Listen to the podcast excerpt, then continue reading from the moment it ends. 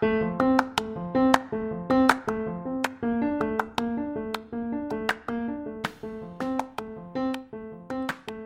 ați revenit în Postoperator, un podcast despre chirurgie pentru profesioniști.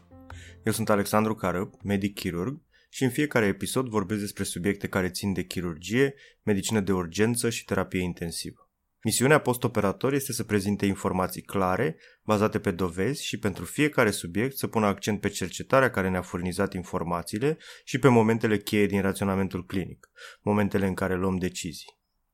Tema acestui episod este supra-specializarea în chirurgia de urgență și a traumei, o ramură a chirurgiei care furnizează majoritatea subiectelor discutate în postoperator. Chiar dacă vom vorbi despre o supra-specializare care nu există în România, discuția ne dă posibilitatea să explorăm câteva idei interesante. Așa că pe lângă discuția legată strict de chirurgia de urgență și a traumei, vom mai vedea și ce rol au supra-specializările, ce a dus la apariția lor și ce efect au în practica medicală.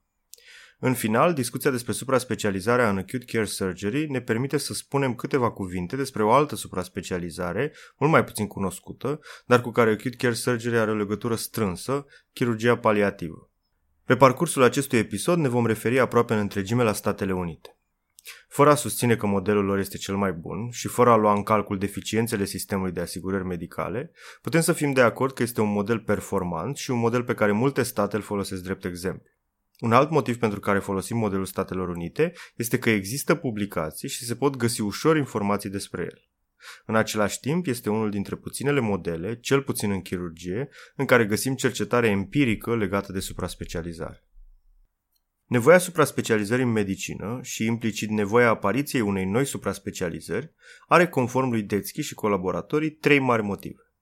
Primul este progresul tehnologic și acumularea de informații. Acumularea explozivă de informații într-un domeniu restrâns sau dezvoltarea unor mijloace noi de diagnostic sau de tratament pot duce la formarea unui grup de specialiști cu o pregătire extrem de specifică. Al doilea motiv este preferința profesională. Supraspecializarea oferă un domeniu restrâns, mai ușor de controlat, cu responsabilități bine definite, caracteristici care fac supraspecializarea extrem de atractivă. Iar ultimul motiv este motivul economic. Adam Smith spunea în The Wealth of Nations că una dintre cele mai mari îmbunătățiri în productivitate este o consecință a diviziunii muncii și că diviziunea muncii este proporțională cu dimensiunea pieței.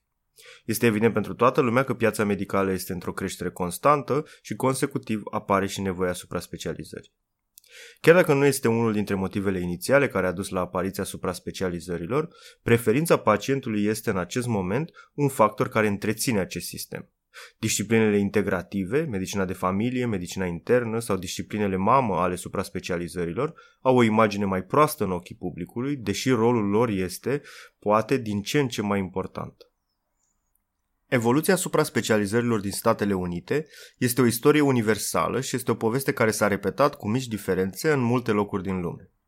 Prima specialitate care și-a creat propriul comitet pentru certificare a fost oftalmologia în 1917.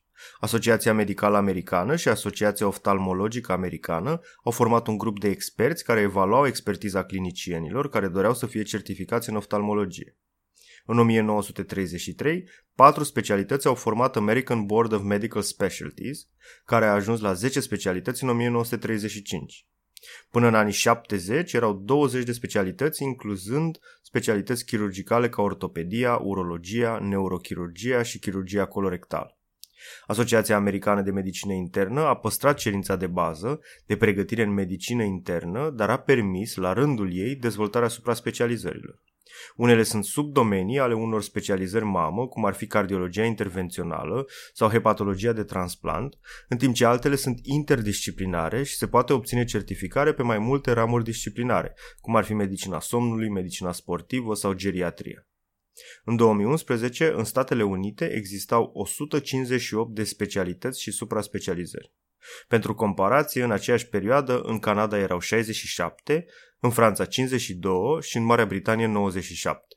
Numărul specialităților și al supra-specializărilor influențează felul în care îngrijirea este acordată populației. În anul 2004, în Statele Unite, aproximativ 36% din medici aveau specialități integrative, ca medicina de familie și medicina internă, în timp ce în Canada proporția era de 47% în anul 2011. Oricare ar fi factorii care conduc la formarea supraspecializărilor, scopul final este, bineînțeles, obținerea unor rezultate mai bune în sistemul de sănătate. Detsky observă că, referitor la Statele Unite, au fost create mai multe specializări care au atras și cheltuieli mai mari în sistem, fără să se obțină o creștere a calității actului medical.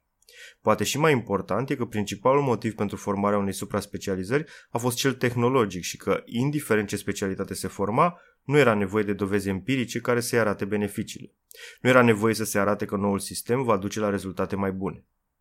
Chiar dacă formarea unei noi ramuri are unele avantaje, cu siguranță există și dezavantaje. Supraspecializarea duce la fragmentarea și lipsa de continuitate a actului medical. Chiar dacă specialiștii în domenii restrânse sunt capabili să ofere îngrijire la standarde excelente, această fragmentare duce la o nevoie continuă de comunicare între ramuri. Această comunicare consumă resurse și este potențial fragilă, poate pierde informații și să scadă calitatea îngrijirii medicale. Această problemă este cu atât mai mare cu cât pacienții sunt mai vârstnici și au nevoie de mai mulți specialiști pentru bolile lor cronice. Un alt dezavantaj este consumul de resurse, timp și bani pentru antrenarea acestor specialiști și pentru examinarea și certificarea lor periodic. Nu există o concluzie clară. Supraspecializarea corpului medical este un proces care apare natural și care are cauze clare. Dar cu siguranță e nevoie de a afla ce procent trebuie să fie supra-specializat și ce procent trebuie să aparțină disciplinelor integrative. Aici cercetarea empirică ar putea aduce unele răspunsuri. Fără a fi o analiză a sistemului educațional din Statele Unite, exemplul următor ilustrează conceptul de supra-specializare. Vom enumera supra-specializările disponibile absolvenților unui rezidențiat în chirurgie generală la Universitatea Washington din St. Louis chirurgie colorectală, chirurgie minim-invazivă, chirurgie oncologică. Chirurgia oncologică cuprinde chirurgie hepatobiliară, chirurgie endocrină și chirurgia sânului, chirurgie de transplant, chirurgie vasculară, chirurgie pediatrică, chirurgie plastică, chirurgie arsurilor, chirurgie de urgență, terapie intensivă chirurgicală, chirurgia traumei, chirurgie cardiacă, chirurgie toracică. Pentru că nu există un termen echivalent în limba română, vom folosi nomenclatura americană și vom vorbi pe parcursul acestui episod despre acute care surgery. Acute care surgery are trei componente, chirurgia de urgență non-traumatică, chirurgia traumei și terapia intensivă a pacientului chirurgical sau surgical critical care. Acute Care Surgery a apărut în momentul în care la orizont se contura o furtună perfectă, un moment în care mai mulți factori făceau acordarea îngrijirilor chirurgicale de urgență extrem de dificilă. Din ce în ce mai puțini medici, inclusiv chirurgi, participau la gărzile pentru asigurarea serviciilor de urgență. În același timp, în Statele Unite, această lipsă era accentuată de un număr din ce în ce mai mic de chirurgi raportat la populație. Populația Statelor Unite a crescut cu 31% între 1981 și 2006, dar numărul de chirurgi generaliști a crescut cu doar 4%. Un alt element care a contribuit la numărul scăzut de chirurgi dispuși să preia ture de urgență a fost o comunitate chirurgicală intens supraspecializată și care avea timpul extrem de ocupat de practica chirurgicală electivă. Numărul insuficient de chirurgi se suprapunea peste o creștere a numărului de pacienți care primeau îngrijiri în camerele de gardă. Între 1993 și 2013 s-a înregistrat o creștere de aproximativ 44% în numărul pacienților care au fost îngrijiți în departamentele de urgență, în timp ce, pe teritoriul Statelor Unite, numărul camerelor de gardă a scăzut cu 558. Pentru a contracara aceste deficite, American College of Surgeons și American Association for the Surgery of Trauma au definit în 2003 o nouă subspecialitate, Acute Care Surgery. Principalele plusuri educaționale pe care le aduce Acute Care Surgery în pregătirea chirurgilor, așa cum spuneam, sunt legate de chirurgia traumei, de terapia intensivă chirurgicală și de chirurgia generală de urgență sau chirurgia în care timpul joacă un rol important, Time Dependent Surgery. Chiar dacă termenii par echivalenți și sunt folosiți de multe ori pentru a desemna același lucru, există diferențe importante între chirurgia de urgență, emergency surgery, și acute care surgery.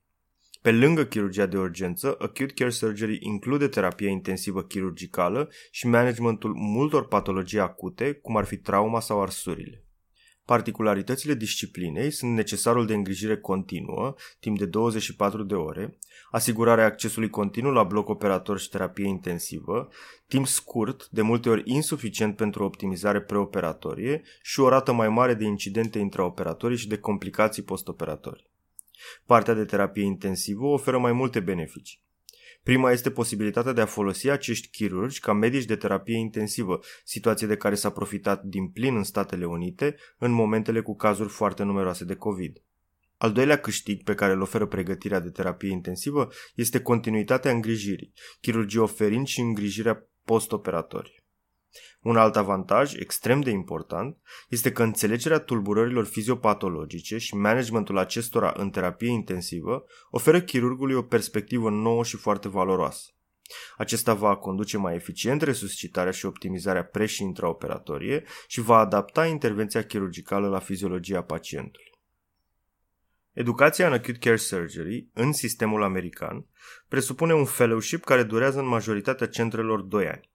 Un fellow este un absolvent de rezidențiat și are o poziție ierarhică intermediară între rezident și attending.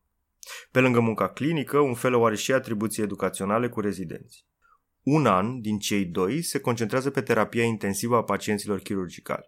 Spre exemplu, la Massachusetts General Hospital, activitatea se desfășoară în terapia intensivă a chirurgiei și a chirurgiei cardiace, iar accentul didactic se pune pe analiza critică a cercetării în terapie intensivă, pe tehnici avansate de îngrijire a aparatului respirator, pe ecografia point of care în terapie intensivă, pe medicina bazată pe dovezi și ECMO. Există și posibilitatea unei rotații elective în altă unitate de terapie intensivă, cu alt profil, cum ar fi ATI neurochirurgical, secția de mare arș, terapia intensivă medicală sau terapia intensivă pediatrică. Pentru acest fellowship de la Mass General sunt acceptați cei care au terminat rezidențiatul în următoarele discipline. Anestezie, obstetrică și ginecologie, chirurgie generală, medicină de urgență, ortopedie, orele, chirurgie toracică, vasculară sau urologică.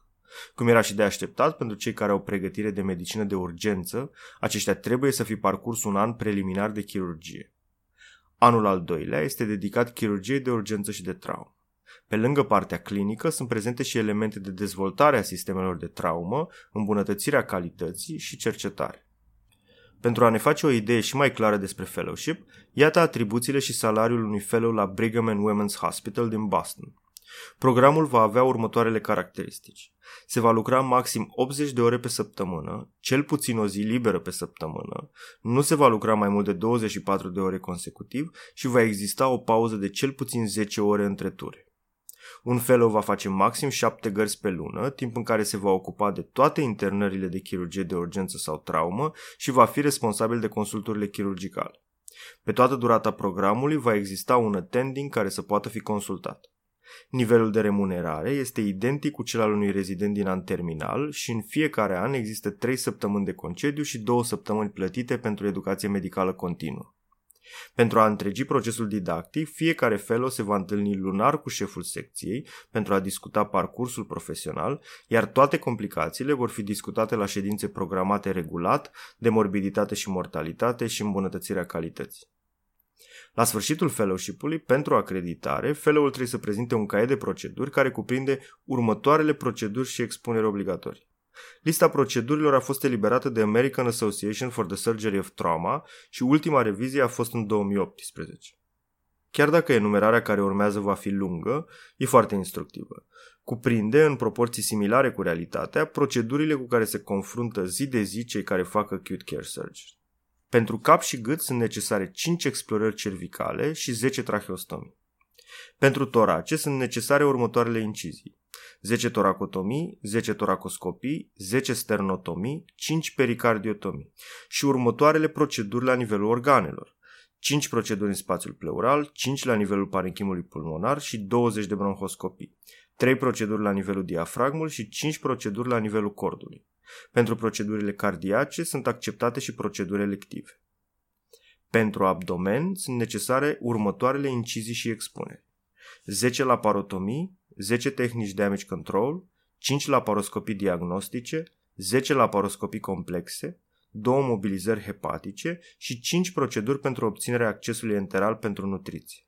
Laparoscopiile complexe sunt considerate următoarele colectomiile, visceroliza pentru sindrom aderențial, explorarea de cale biliară principală, Petec Graham pentru ulcer perforat, cura herniilor inghinale sau obținerea laparoscopică de acces enteral. Tot la nivel abdominal sunt necesare următoarele proceduri la nivelul organelor. 5 proceduri hepatice, ce includ reexplorarea ale plăgilor hepatice, hepatectomii, transplant și 3 proceduri de hemostază pentru leziuni hepatice, două splenectomii, trei proceduri renale ca explorarea hematoamelor retroperitoneale de zonă 2, nefrectomii parțiale sau totale și transplant, 5 proceduri la nivelul pancreasului ca drenaj, rezecții, transplant, 5 proceduri gastrice, gastrectomii sau operații pentru ulcer sau plăgi, 2 proceduri la nivelul duodenului pentru ulcer sau plăgi, 10 proceduri la nivelul intestinului subțire, care cuprind rezecție, enterografie, visceroliză, managementul volvulusului sau invaginației, cura herniilor interne. 3 proceduri la nivelul aparatului biliar, care pot fi colecistectomie deschisă, hepaticoenteroanastomoze, explorare de cale biliară principală, colecistectomie parțială sau subtotală. 3 proceduri la nivelul vezicii urinare, ce cuprind suturi sau rezecții și o stentare sau reparație ureterală. Pentru procedurile vasculare sunt necesare următoarele incizii și expuneri. Rotație medială stângă a viscerelor sau manevra Mattox de cel puțin două ori, 5 rotații mediale drepte ale viscerelor sau catel brush, expunerea aortei infrarenale și a iliacilor de cel puțin 3 ori, 3 expunere ale arterei brachiale, 5 expuneri femurale și 2 expuneri de arteră poplitee. Pentru managementul structurilor vasculare sunt necesare 10 cazuri în care se fac reparații arteriale sau revascularizări și 5 fasciotomii. Ultima secțiune de proceduri se referă la proceduri ecografice. Sunt necesare următoarele. 25 de protocoale FAST, 15 evaluări ecografice a funcției cardiace, 5 drenaje pleurale ghidate ecografic și montarea de cel puțin 5 ori a unui cateter venos central sub control ecografic. Pe lângă managementul unor structuri anume, fellow trebuie să demonstreze participarea în rezolvarea unor cazuri de traumă sau de chirurgie de urgență. Astfel trebuie să managerieze următoarele scenarii traumatice.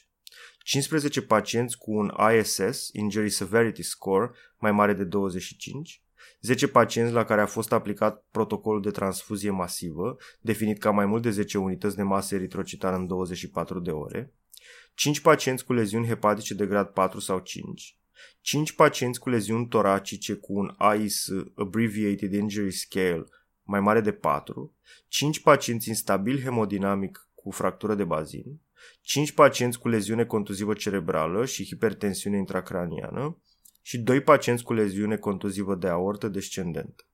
Scenariile din chirurgia de urgență sunt următoarele. 2 pacienți la care să se aplice principiul de damage control surgery și să se facă o reconstrucție seriată a tubului digestiv, 2 pacienți cu infecții de părți moi și sepsis și 2 pacienți cu perforații de viscer cavitar care se prezintă în șoc septic. Pe lângă aceste proceduri obligatorii, sunt enumerate și alte proceduri clasificate ca de dorit, cum ar fi craniotomia, cricotiroidotomia, montarea ECMO sau circulație extracorporeală, reconstrucția defectelor parietale abdominale complexe, montarea reboa sau ecografia cardiacă transesofagială. O analiză a jurnalului de cazuri realizată în 2014 de Dente și colaboratorii și care a luat în calcul primii ani de educație în acute care surgery a ajuns la următoarele concluzii. Un chirurg care este înrolat într-un program educațional de acute care surgery realizează un număr substanțial de proceduri majore într-un an, între 150 și 200, un nivel satisfăcător pentru pregătire. A doua concluzie a fost că majoritatea cazurilor reprezentau patologie abdominală și că leziunile traumatice ale gâtului sau ale feței au fost foarte slab reprezentate. Următoarea concluzie a fost că au existat organe sau patologii extrem de prost reprezentate. S-au realizat un număr extrem de mic de intervenții chirurgicale vasculare abdominale și un număr foarte mic, spre zero, de leziuni de esofag. O soluție propusă este exersarea țintită a acestor proceduri rar întâlnite în simulări sau sesiuni pe cadavru. În final, concluzia cercetării a fost că, deși volumul este suficient și există un echilibru bun între proceduri elective și urgențe sau între traume și cazuri non-traumatice, există zone din curiculă care nu sunt satisfăcute. Cu siguranță programul educațional a fost îmbunătățit de atunci.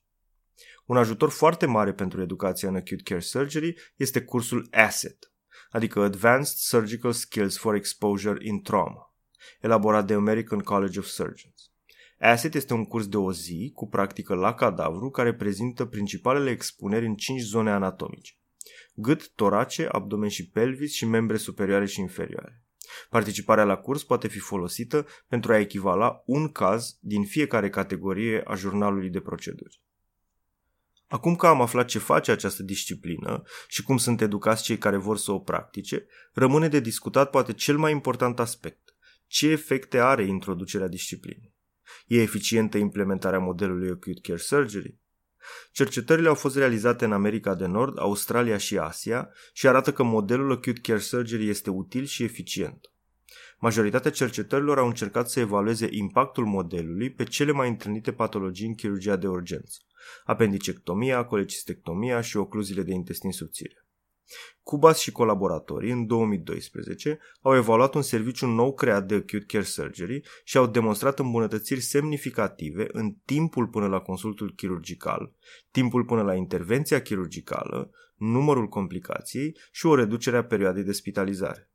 Un alt argument puternic este adus de Kathleen To și colaboratorii, care au publicat în 2018 rezultatele unei analize a datelor din Michigan Surgical Quality Collaborative. Ei au găsit că mortalitatea a scăzut cu 31% la chirurgia de urgență în serviciile care folosesc un model acute care surgery. Rezultatele acestei cercetări sunt impresionante pentru că vin în urma unei analize mai puternice metodologic. Sunt obținute după analiza experienței mai multor centre din statul Michigan pe o perioadă lungă, din 2008 până în 2016, iar analiza a inclus aproape 40.000 de intervenții chirurgicale efectuate în urgență. Un alt element care a fost discutat la introducerea Acute Care Surgery a fost impactul pe care disciplina îl va avea asupra chirurgilor, mai ales asupra chirurgilor generaliști. Exista teama că introducerea Acute Care Surgery va duce la o reducere a volumului chirurgilor care nu fac traumă. Un aspect al acestei discuții este că direcția oricum era imprimată de specializările în celelalte ramuri chirurgicale. Așa cum am discutat mai devreme, era din ce în ce mai greu să găsești chirurgi dispuși să preia gărzi în condițiile unui volum electiv suficient și extrem de ocupat. În 2011, Barnes și colaboratorii au publicat analiza introducerii unui model Acute Care Surgery și impactul avut asupra productivității unui departament. Sub rezerva unei perioade scurte de studiu, un singur an, concluziile au fost că modelul de acute care surgery, care a îmbinat traumă, chirurgie de urgență și electivă și terapie intensivă chirurgicală, a dus la îmbunătățirea moralului și a productivității chirurgilor de traumă, fără a încurca practica electivă a chirurgilor generaliști care nu fac traumă. Un alt beneficiu interesant pe care îl poate aduce această specializare este standardizarea îngrijirilor în chirurgia de urgență. Patologiile care sunt tratate de chirurgia de urgență nu au o clasificare uniformă și comparabilă. Chiar dacă există două excepții notabile, pancreatita acută și diverticulita, lipsa unei înțelegeri comune, atât a severității bolilor cât și a opțiunilor terapeutice, face cercetarea rezultatelor din chirurgia de urgență să fie greu de realizat. Folosind un limbaj comun, se pot compara rezultatele diferitelor abordări terapeutice și se pot realiza registre comune. Tominaga și colaboratorii au încercat în 2016 să elaboreze o clasificare uniformă a severității bolii pentru 16 patologii comune în chirurgia de urgență apendicita acută, infecțiile sânului, colecistita acută, diverticulita acută a colonului, perforația esofagiană, hernia internă sau de perete abdominal, colita infecțioasă, ocluzia intestinală, ischemia mezenterică, pancreatita acută, boala inflamatorie pelvină, abscesul perianal, ulcerul perforat, infecțiile pleurale, infecțiile de părți moi și infecțiile postoperatori. Conform autorilor, scalele de severitate au fost elaborate folosind modelele clasificării neoplaziilor și clasificării severității leziunilor traumatice la nivelul diverselor organe. Descrierile au fost realizate folosind patru parametri elemente clinice, elemente imagistice, caracteristici intraoperatorii și anatomopatologice. Pentru a vă face o idee mai clară, iată clasificarea propusă pentru apendicita acută. Gradul 1, apendice inflamat acut, dar intact. Gradul 2, apendice gangrenos, intact. Gradul 3, apendice perforat cu contaminare locală. Gradul 4, apendice perforat cu flegmon sau absces periapendicular. Gradul 5, apendice perforat cu peritonită generalizată. În acest moment există studii de validare pentru clasificările câtorva patologii din cele 16 propuse. Speranța este ca, după validare riguroasă, această clasificare să devină o unealtă universală care să permită comunicare și cercetare mai bune. În acest moment, în întreaga disciplină, calitatea informațiilor care ghidează practica este foarte mică. multe tratamente sunt încă bazate pe dogmă chirurgicală, există numeroase prezentări de cazuri și serii de cazuri în literatură, iar validarea unor opțiuni terapeutice prin realizarea unor cercetări prospective randomizate este foarte rar. În același timp, standardizarea îngrijirilor medicale va duce în timp la creșterea calității și la rezultate mai bune în chirurgia de urgență. Acute Care Surgery are o legătură puternică cu o altă disciplină chirurgicală, chirurgia paliativă. Chirurgia paliativă este o formă de îngrijire interdisciplinară care are ca obiective alinarea suferinței și îmbunătățirea calității vieții pacienților și familiilor acestora în momentele în care se confruntă cu o boală gravă. Chiar dacă asta este asocierea din mintea majorității, chirurgia paliativă nu este limitată doar la îngrijirea pacienților care mai au de trăit doar câteva săptămâni sau zile. Eficiența chirurgiei paliative este măsurată prin prezența și durabilitatea ameliorării simptomatice raportate de pacient și nu de obiectivele clasice ca margini de rezecție negative și lipsa bolii reziduale. Două fenomene recente au dus la creșterea îngrijirilor paliative în sfera chirurgicală. Primul fenomen este o conștientizare a nevoii de îngrijiri paliative în rândul chirurgilor. Această realizare apare fie în urma unor interacțiuni cu pacienți care au avut îngrijiri paliative și la care rezultatele bune au fost evidente, fie în urma unor experiențe clinice dureroase în care suferința unor pacienți a accentuat nevoia de îngrijiri paliative.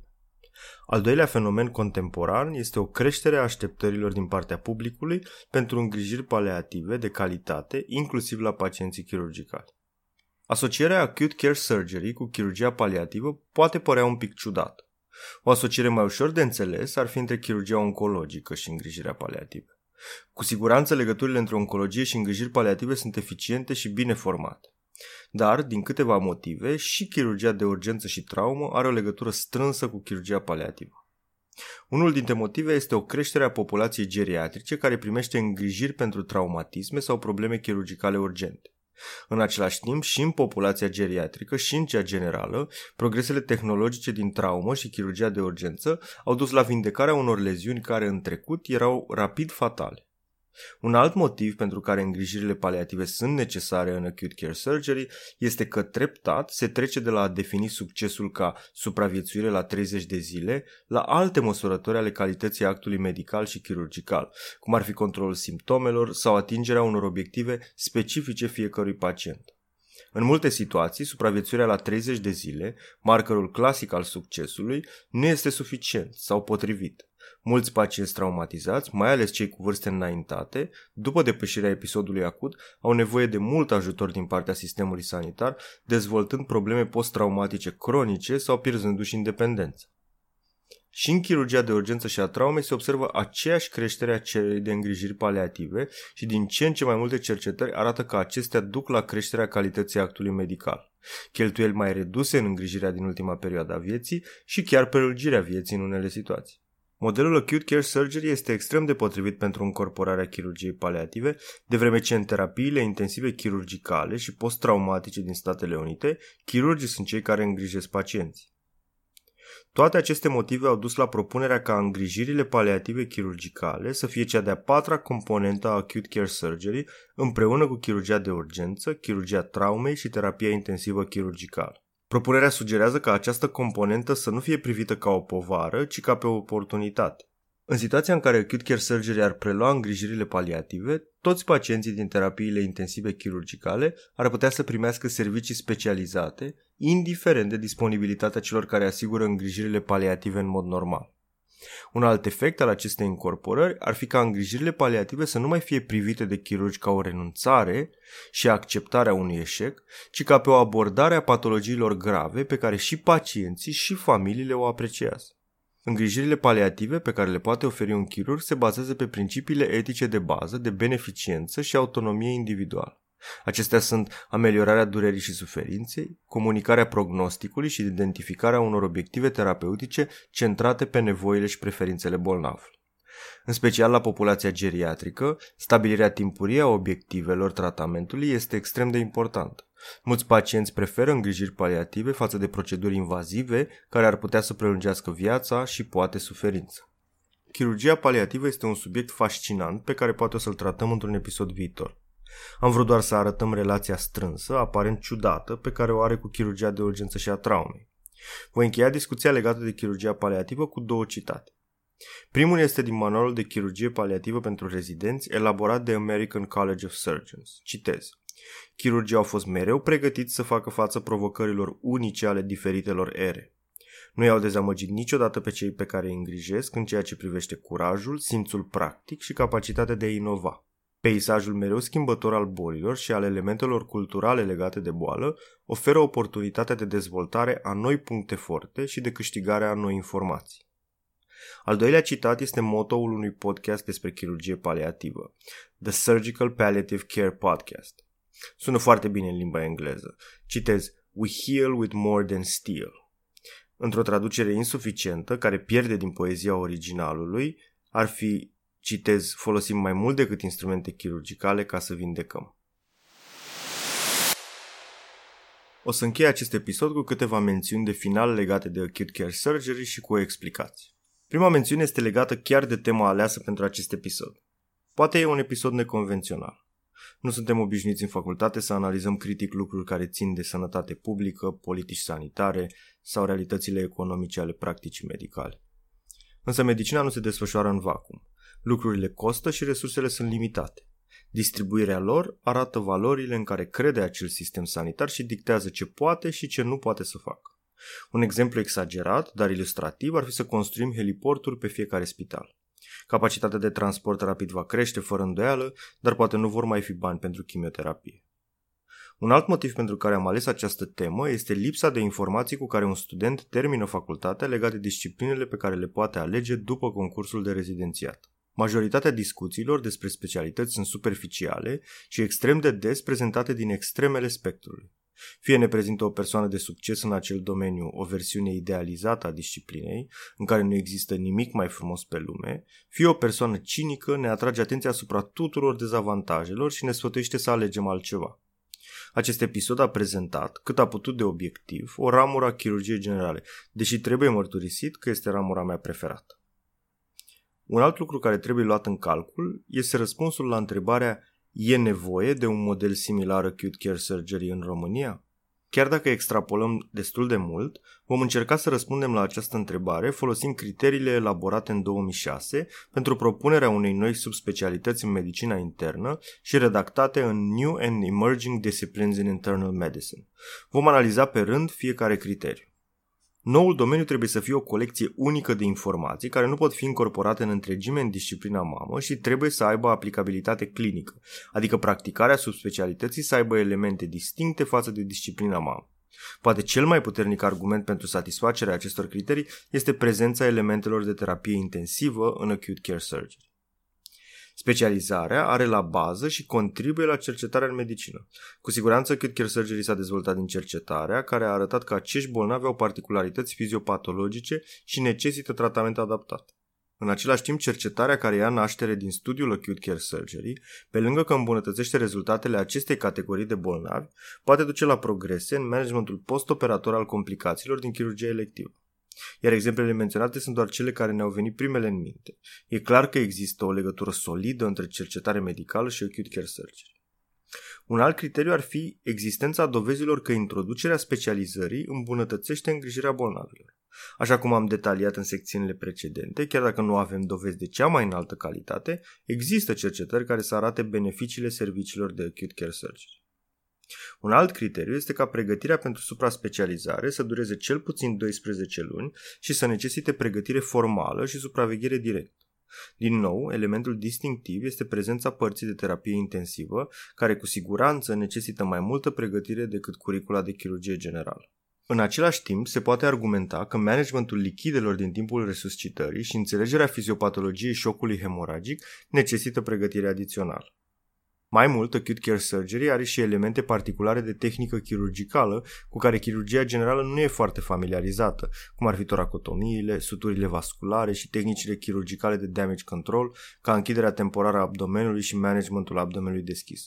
Cu siguranță, aceste tehnici au curbe de învățare ce cer o pregătire pe o perioadă mai mare de 12 luni. Subspecialitatea trebuie să necesite folosirea unor elemente tehnologice complexe sau skill-uri specifice locului unde se desfășoară îngrijirea pacienților. Un exemplu de tehnologie complexă și specifică acute care surgery, care vine repede în minte, este REBOA, sau Resuscitative Endovascular Balloon Occlusion of the Aorta, un subiect extrem de dezbătut în prezent. Ultimul criteriu e și cel mai greu de abordat. Disciplina trebuie să aibă efecte benefice care să depășească efectele negative asupra disciplinei mamă sau asupra altor subspecialități.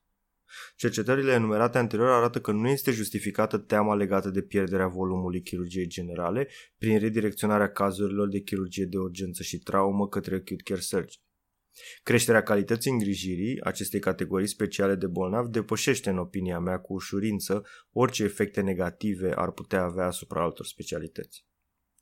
Criteriile expuse de raportul New and Emerging Disciplines in Internal Medicine nu sunt perfecte pentru analiza noastră.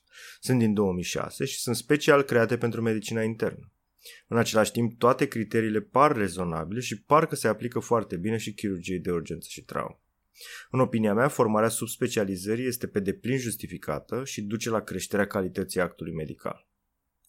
Ultimul lucru de zis despre subiectul acestui episod e că, în opinia majorității, disciplinele cu o arie largă de interes par mai puțin stimulante intelectual și mai puțin ofertante față de disciplinele mai restrânse.